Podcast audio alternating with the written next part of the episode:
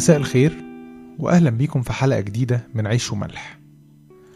أفكركم إحنا دلوقتي بنتأمل مع بعض في سفر دانيال وكنا قلنا إن سفر دانيال من الأسفار النبوية وعلشان نصه الأولاني هو عبارة عن قصص وحكايات تاريخية فاليهود بيعتبروه من ضمن الأسفار التاريخية.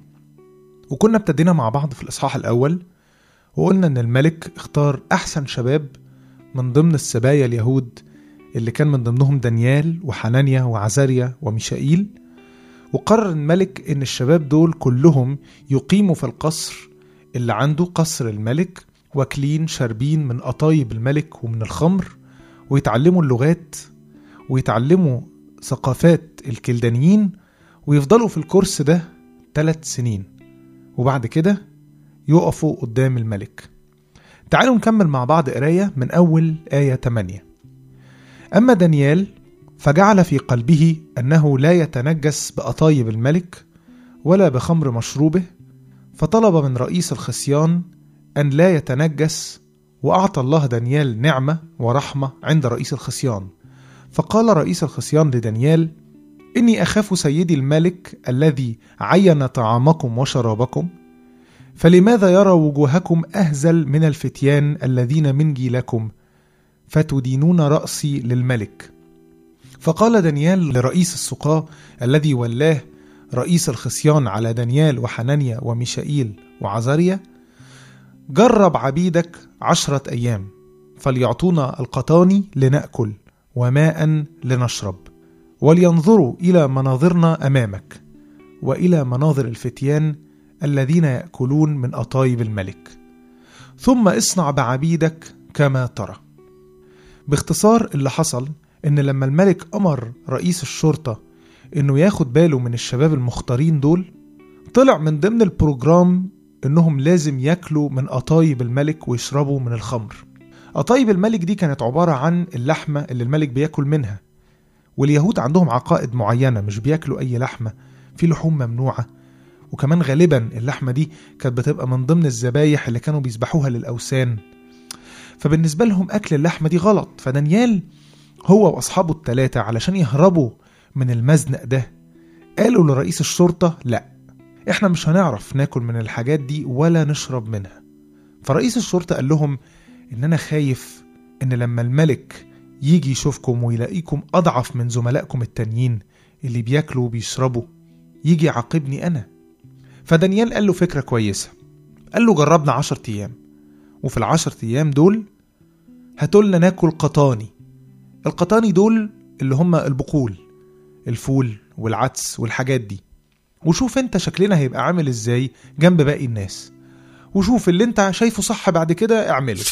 راديو ملاح.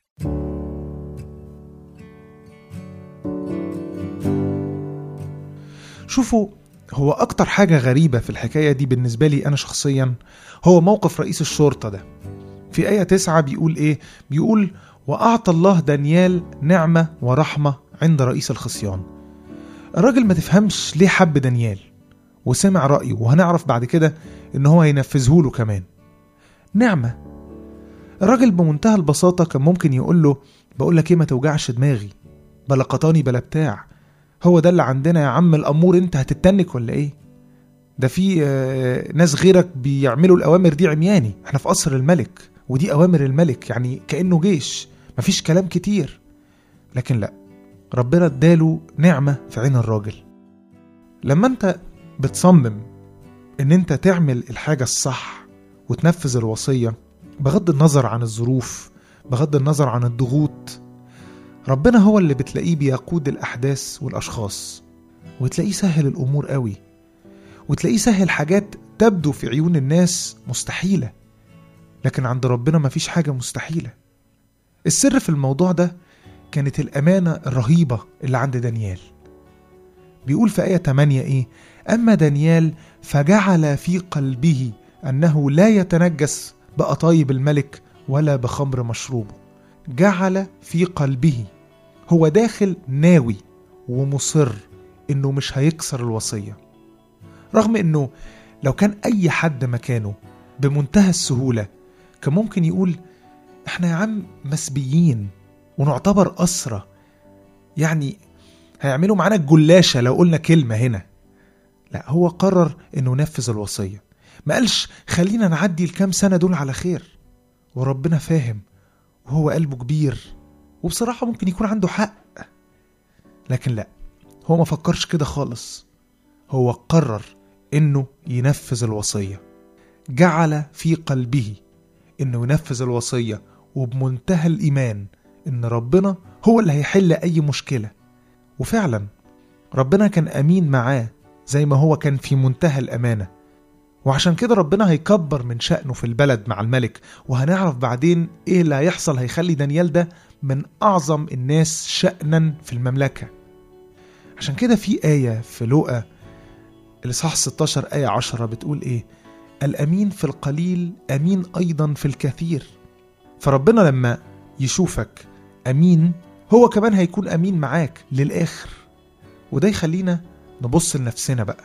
كم مرة سمحنا لنفسنا إن إحنا نكسر الوصية بحجة إن الظروف صعبة؟ كم مرة ادينا لنفسنا مية عذر وعذر وإحنا بنعمل حاجة إحنا عارفين وواثقين إنها غلط. ومليون حجة تطلع وقتها. أصل الظروف صعبة وربنا شايف. أصل الناس كلها بتعمل كده. أصل سلو بلدنا كده على رأي عادل إمام.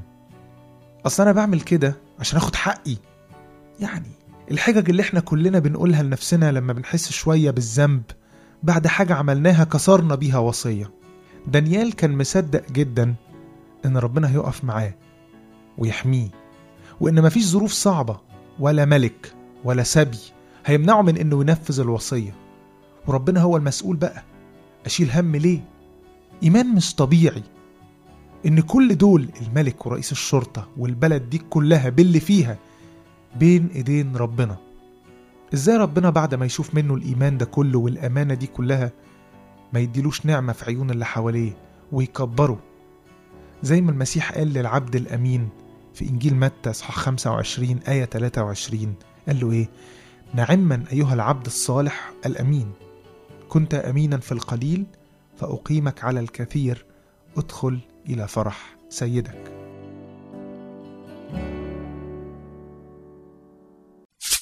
راديو ملاح.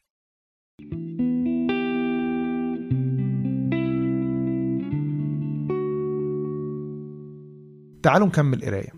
فسمع لهم هذا الكلام وجربهم عشرة أيام. الراجل بعد كده لما اقترحوا عليه الاقتراح بتاع إن أنت ممكن تجربنا العشرة أيام سمع الكلام.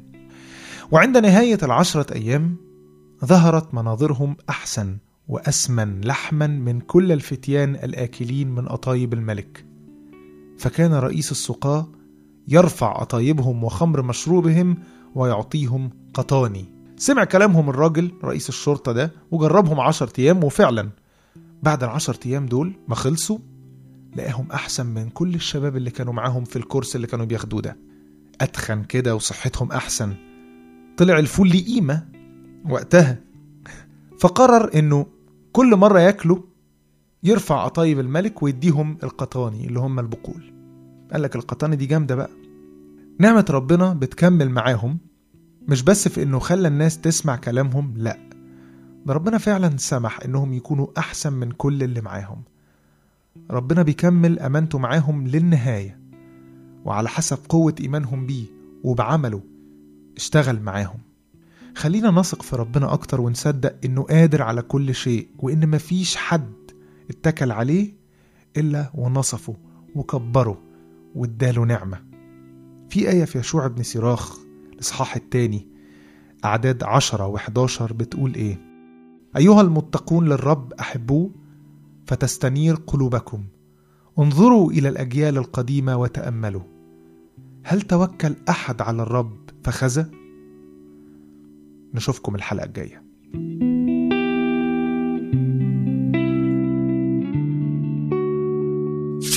راديو ملاح.